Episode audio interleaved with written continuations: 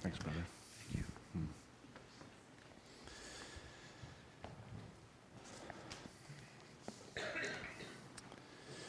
Morning, brothers and sisters. Let me encourage you to open your Bible to Genesis, please, chapter 1.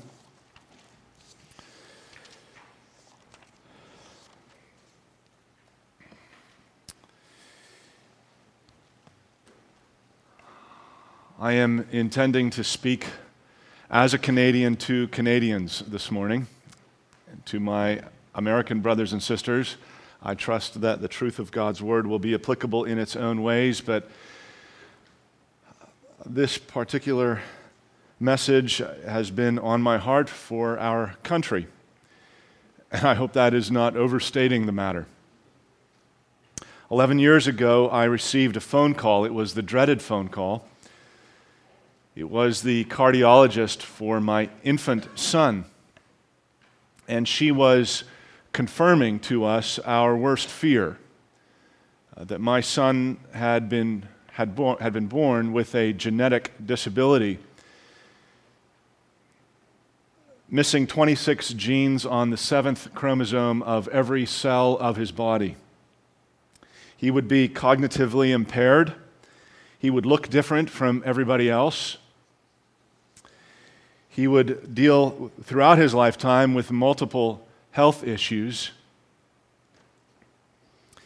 And my family was thrust into the world of disability.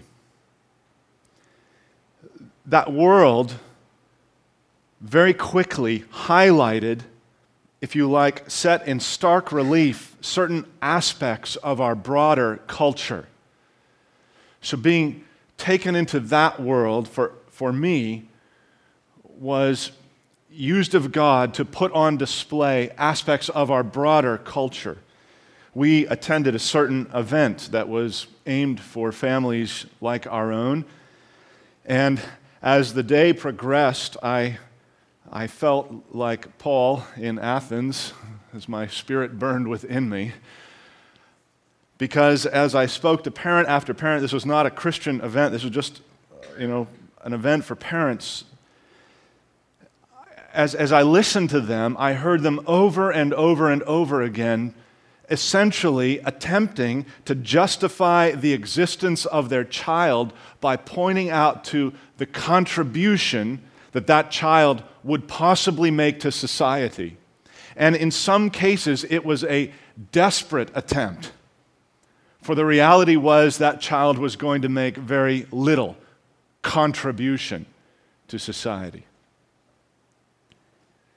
In my mind, it put on display this insidious doctrine of Satan that we might call utilitarianism, which essentially says your value is determined by your contribution.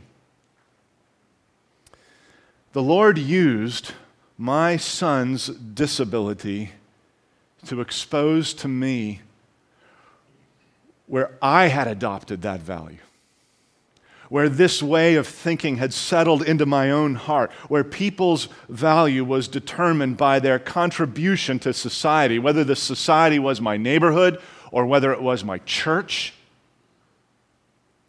or whether it was my own family. The gospel says, I make no contributions. And yet, God treats me as remarkably valuable by the sending of his own son to die in my place. But I think we can pull the curtain back on God's word even further and see that it is not only in the gospel not only for those who are saved by grace, that there is a value in God's economy. Rather, I think as you look at the broader scope of the scriptures, you will see with me that every soul of every person is of great value because it is made in the image of God. As I flew from Toronto to Vancouver last week, I was praying for this conference, and I had in mind a very different message for this time slot. And I am not given to such things, but as I was praying for you and praying for this conference, I suddenly felt a, a strong sense of something so I wrote Steve, I don't, I, I'm not sure. I'm not good at this, discerning if this is the Spirit of God or just discerning if this is me. And so, in consultation with him, I decided to change my talk for this segment because flying over our country, it was a beautiful, clear day, and I'm looking down on my country, and I was burdened again with this thought Listen, my, my bread and butter in preaching is going through books of the Bible and preaching them. But today I want to step back and take a redemptive historical look at this concept, image of God. And I want to divide it under sort of four chapters creation, fall, redemption, and consummation. And I am doing this because I want to empower you, in, you in particular, my brother pastor or future pastor I want to empower you to be bold for the cause of life. As disciples, to take the risk of living like every single life matters. Now, just if you will, think about this with me, first of all, under the heading of creation. Something shocking happens in the story of creation. You hit the sixth day of creation. The beast and the livestock are made. Everything according to its kind. Dogs like dogs, pachyderms like pachyderms, aye-ayes like aye-ayes. And then you read this in verse 26. Then God said, Let us make man in our image, after our likeness, and let them have dominion over the fish of the sea, and over the birds of the heavens, and over the livestock, and over all the earth, and over every creeping thing that creeps on the earth. So God created man in his own image. In the image of God, he created him. Male and female, he created them. And God blessed them. And God said to them, Be fruitful and multiply, and fill the earth and subdue it, and have dominion over the fish of the sea, and over the birds of the heavens, and over every living thing that moves on the earth. And God said, Behold, I have given you every plant yielding seed that is on the face of all the earth, and every tree with seed in its fruit. You shall have them for food. And to every beast of the earth, and to, every, and to the and to every bird of the heavens, and to everything that creeps on the earth, everything that has the breath of life, I have given every green plant for food. And it was so. And God saw everything that he had made, and behold, it was very good. And there was evening, and there was morning, the sixth day. Everything made according to its kind until you come to man. In our image, in our likeness, says the Lord. Verse 27 In the image of God, he created him. Male and female, he created them. In the Latin, the imago Dei, the image of God. And it is this that sets humanity apart from all the rest of creation. All the other creatures made after their kind, but man, if you like, after another kind created in the image of God, which is why Adam and Eve take first place in the entire created order because they are created in the image of God. But what does that mean? To be made in God's image and to be made in God's likeness. Well, at one level, those terms are used, I think, synonymously. They're, they seem to be interchangeable. In chapter 5 and verse 1, we read, When God, I'm in Genesis, when God created man, he made him in the likeness of God. And then in chapter 9 and verse 6, For God made man in his own image. And it, and it appears from the usage of the words that the terms image and likeness are, can be used together or either singularly, and, and the same prepositions switched, switched around to go with each one so that the two words are communicating one idea. Image and likeness communicate one concept, and that one concept is that Adam was like God. He was patterned after God.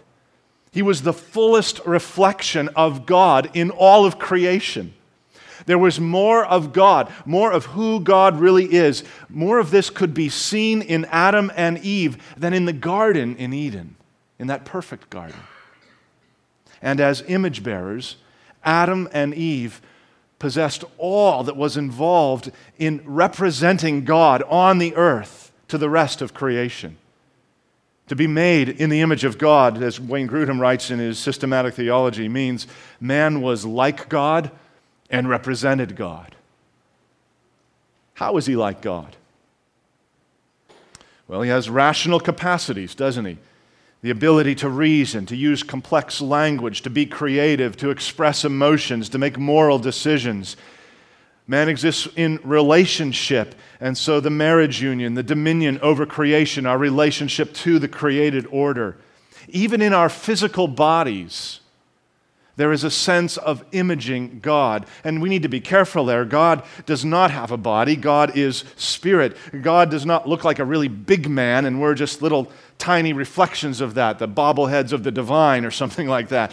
But, but we, we are reflecting aspects of the invisible God, the invisible God who sees, and the invisible God who hears, and the invisible God who understands, and the invisible God who speaks. And so, by our created bodies, our bodies enable us to image these things about God Himself. I have eyes that enable me to see, ears that enable me to hear, not as well as they used to, a mouth that enables me to speak, uh, a brain and the senses of taste and smell so that I can understand.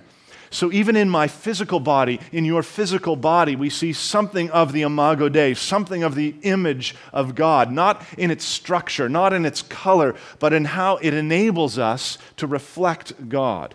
And all of this together means that when God, think of this, when God desired to make something more like himself than anything else, he made Adam and Eve mankind. But something happened. This is creation. Secondly, we move to fall. What is the thing that happened? Sin. There was a season in church history which taught that when sin entered into the world, man lost the image of God. But of course, that is impossible. The Imago Dei is not some attachment, not some spiritual status that is appended to man's humanity. 1 Corinthians 11, verse 7, Paul says, Man is the image of God. He just is. He bears it. He is made in that likeness, although something did happen to that image. The Imago Dei was not removed, and the proof of that is found in Genesis chapter 9. After the flood, God speaking again, and he says in verse 6 Whoever sheds the blood of man, by man shall his blood be shed. And here's the reason for God made man in his own image. Whoever sheds the blood of man commits murder. By man shall his blood be shed, capital punishment, for God made man in his own image. So even after sin, enters the world, even after the curse is brought against man, even after the judgment of the flood, God is appealing to the Imago Dei as the reason why murder is prohibited. Why? Because man is made in the image of God. He is like God and he is representing God to creation. Therefore, to kill a man is ultimately to strike out against God. The Imago Dei is not lost. This means, my brothers and sisters, that every, every human life is of superior value in the created order for the simple fact that it is made in the image of God. Every human life is of superior value because it is made in the image of God. Value, value is inherent, it is not earned. The value of your life, the value of the brain injured teenager's life, the value of the sports star's life, the value of a brilliant professor's life, the value of the street person's life, the value of the cognitively disabled's life, the value of an infant's life, the value of a hobbled elderly person's life is not in the contribution that it makes to society, but in the fact it was made in the image of God. Full stop. Our value to the world, our value to each other, you see, is all wrapped up in God, in His value as the greatest good in the universe. We, we possess, if you like, a reflected value made in His image. We are to image Him. We are the mirrors that reflect His greatness and His glory. And I would suggest to you that anything short of that theology paves the way to Nazi death camps.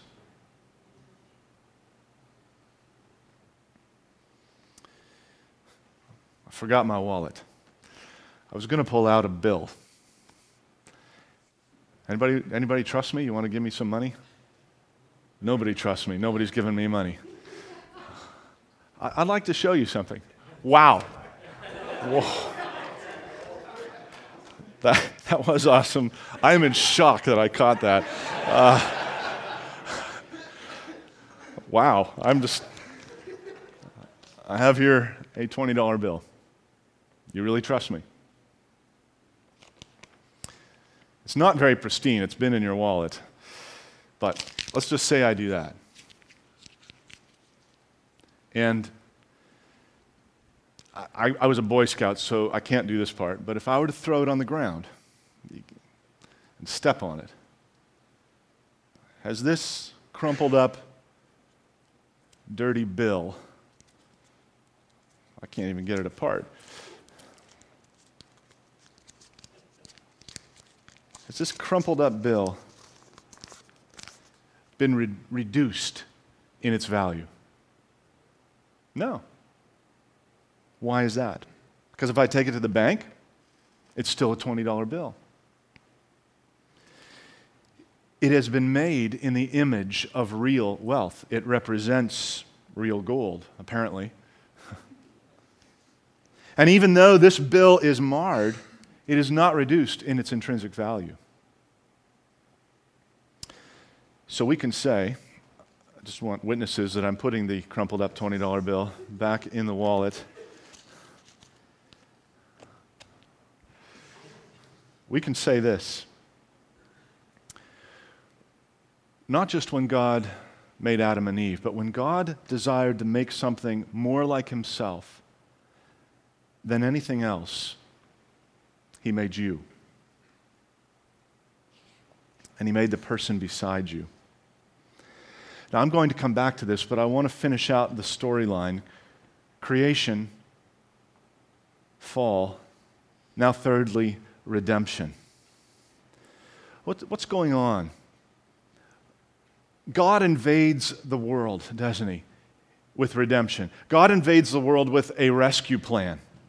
Sin has separated mankind from God. God sends Jesus to pay for those sins, and we acknowledge our brokenness, our crumpled upness, if you like, and ask God to apply the payment of Jesus to us personally. That is why Paul can say if anyone is in Christ, if he possesses relationship with Christ, and, and thereby with God, if anyone is in Christ, he is a new creation a new creation. Or as he writes to the Corinthians, 2 Corinthians 3:18, we all with unveiled face, that is we have been saved, able to now understand God. We all, with unveiled face, beholding the glory of the Lord, are being transformed into the same what? Same image, the true Imago Dei. We are being transformed into the same image from one degree of glory to another. So when conversion takes place, God invades the world, He makes the way of redemption. When conversion takes place, sanctification begins, which means all of us are involved in this image reclamation project. We're cleaning the mirror, as it were. Every human being a mirror reflecting back to God, the imago Dei, reflecting to one another the image of God. And when salvation comes into a person's life, it enables this mirror cleansing sanctification so that more and more of the image of God might be seen. This is why Paul says in Colossians 3:10, "Put on the new self which is being renewed in knowledge after the image of its creator."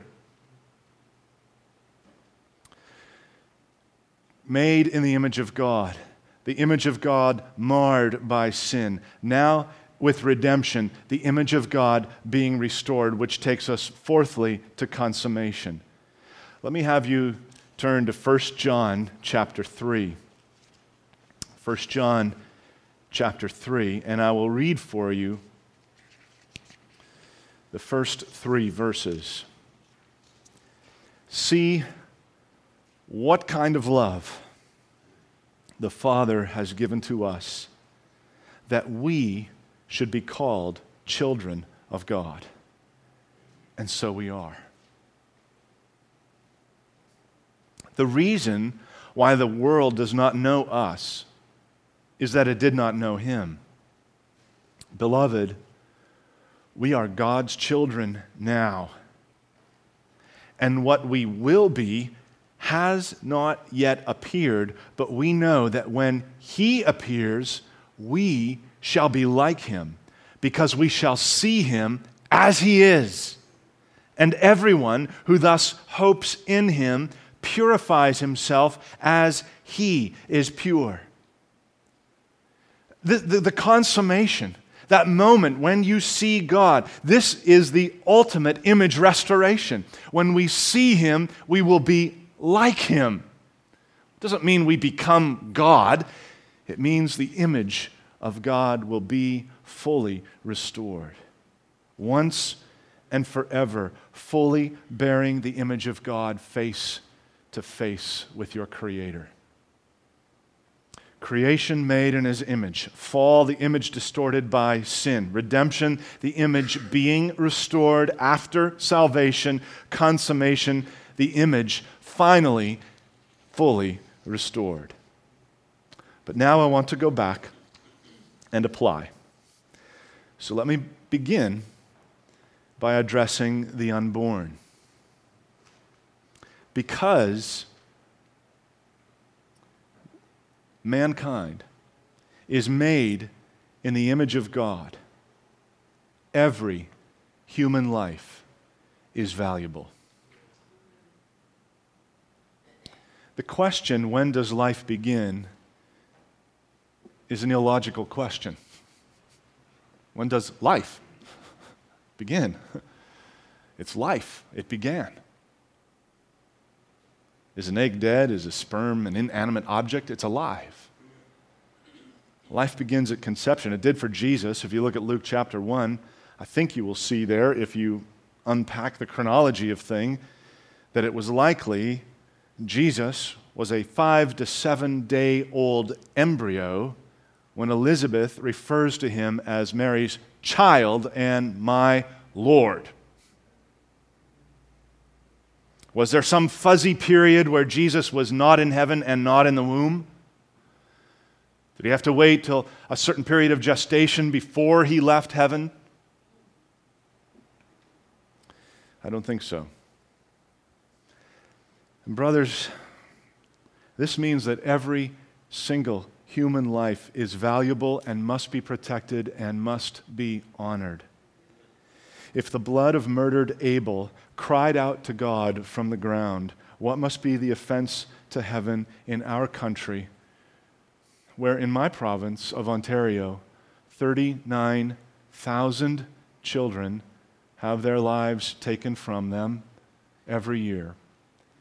in the country of Canada 100,000 abortions annually. Now, I, we're different in Canada. This isn't always something that we like to talk about in the church. I think there's reasons for that. I think part of that is some cultural stuff that we have as Canadians that probably needs correction by the gospel. So there's kind of some of this Anglo Saxon British hangover that you never talk politics, religion, or anything that might offend anybody, um, unless you really have their confidence and then you just talk about them. Well, my Bible seems to call that gossip, and it doesn't seem to really be standing for the truth.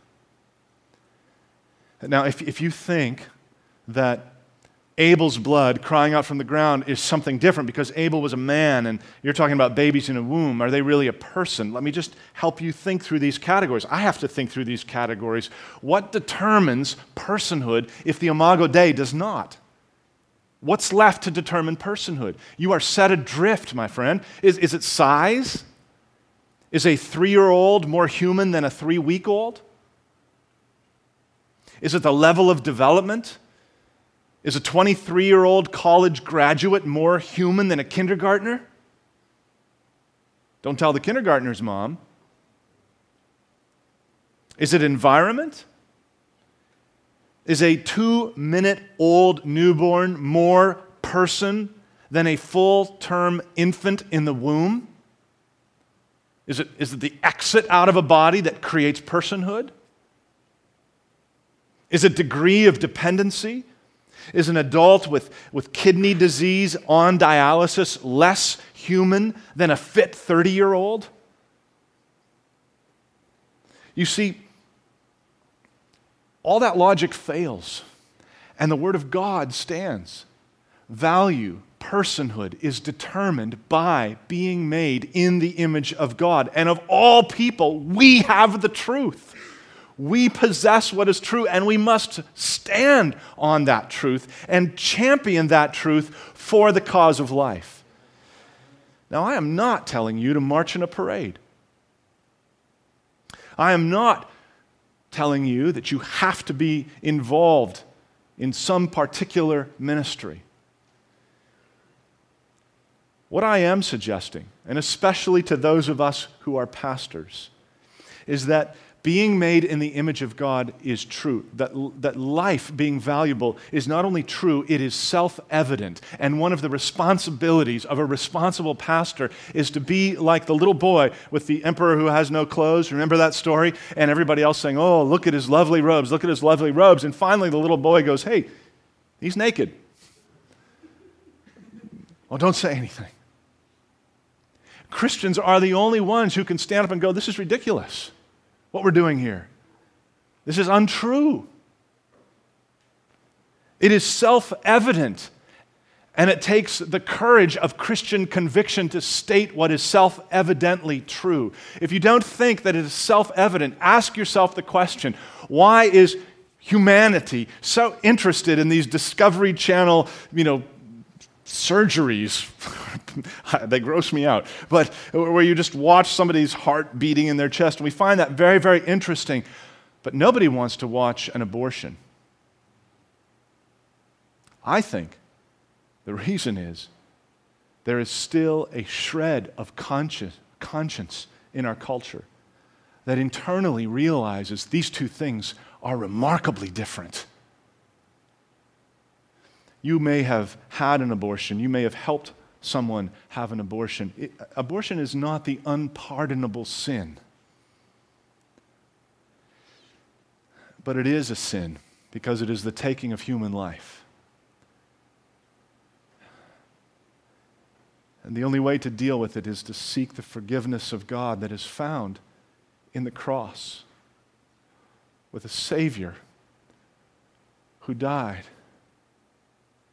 for murderers.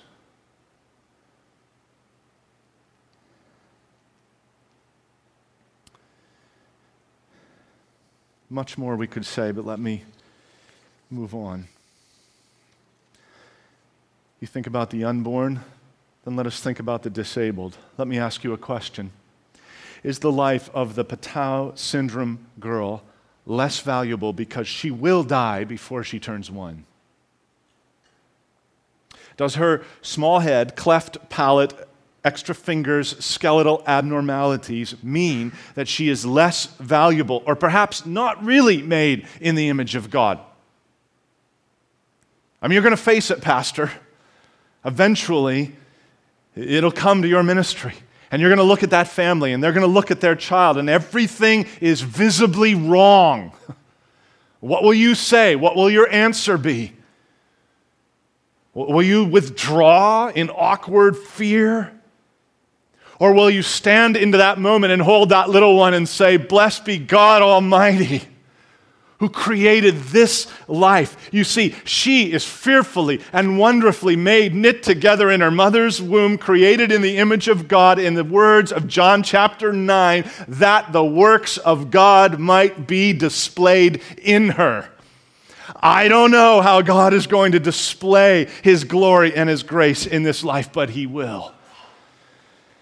Sometimes I think the disabled give us more of a look into one specific aspect of God's image than any typical person is able to do. Hang out with the disabled for a while, get past your fears. Let me be frank. I was the guy in school who used to pretend to be the retarded guy.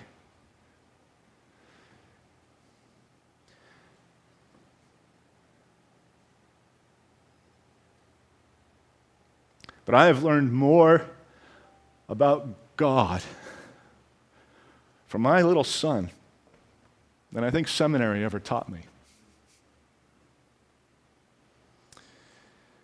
I uh, volunteer with a ministry called the Elisha Foundation, gives respite care to families that are raising children with a disability.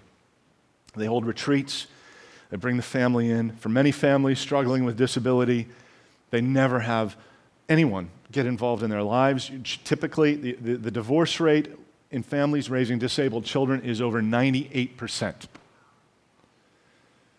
And they're in your church, or they're trying to get in your church, and I hope you're making it easy for them to get in your church.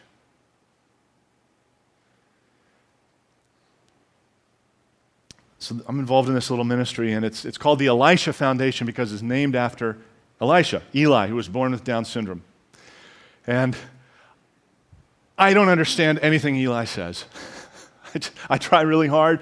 Poor Eli, he tries really hard. He has some uh, speech difficulties and some, some dental stuff and other stuff going on that makes it very difficult for him to communicate. But you know what I know? I know Eli loves me because every time I go to speak at a retreat, there's Eli, and that guy, now, he's getting big now. He crushes me. and I want to crush him right back. And that's about the extent of it. But he has taught me things about the love of God. He has taught me things about the acceptance of God. Sure, his disability restricts him in other ways. I was talking to my friend John Knight the other day, who, whose son was born without eyes and severe cognitive disability. And he and I were just speaking on the phone, and he referred to Psalm 8, where David says this Out of the mouths of infants and babes, babes he conquers the avenger. infants and babes.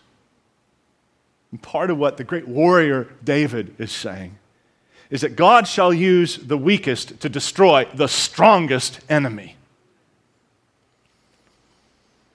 Because God chooses the foolish and the weak and the despised and the low to shame the wise and shame the strong, to bring to nothing the things that are we love and we celebrate the disabled not because we've discovered some special gift, some savant ability that thereby justifies their existence or by their contribution. Oh, isn't that neat? That kid can't see, but he can play the piano. Be gone with that stuff and let the Christian world say, no, we celebrate that life because it is made in the image of God.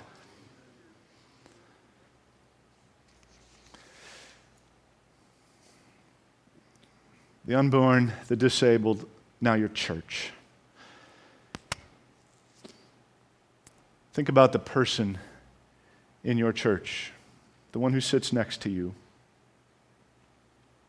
If you draw more inspiration from waterfalls than people, if you see more of God in the mountains than in the multitudes, your theology is off. The foundation to my humility, my interest in, my love for others is the Imago Dei. People are not obstacles, they are creatures, body and soul, made in the image of God and thereby are of superior value in the creation. I have no right to write off anybody. They deserve my honor and respect because they have been made in the image of God. Dr. Megan Best wrote these words. She said, It is not our respect that gives people dignity.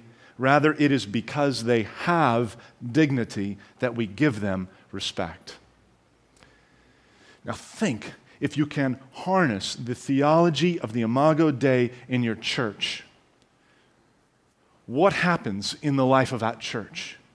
When the people of God begin to see everyone else in your church made in the image of God and thereby worthy of respect, worthy of honor, worthy of love.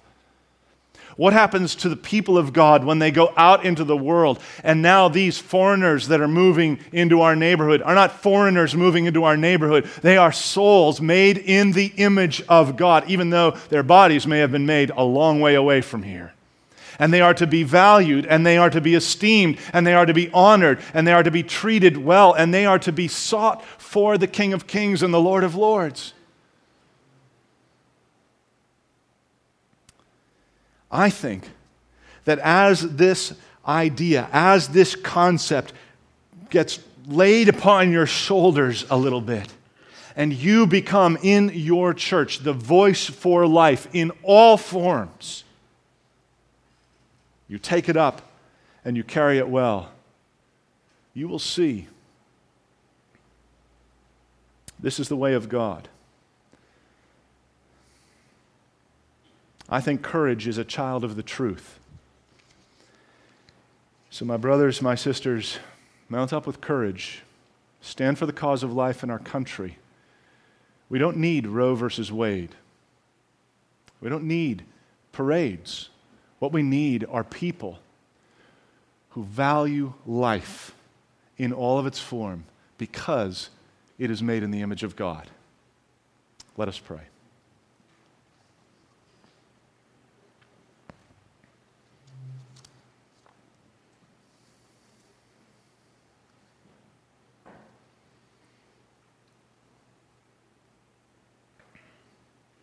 This is such a battle for me, Lord. I'm thinking of that man who cut in front of me on lining up to get on my flight here, and how utterly angry and judgmental I was in my heart.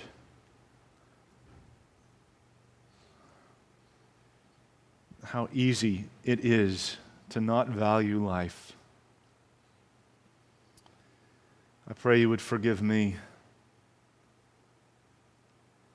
And I pray, Lord, that you would both burden us and free us. Burden us with the truth and free us to live in it, knowing that this is right. May our churches be a place where every human soul knows they will be valued and cherished because they've been made in the image of God.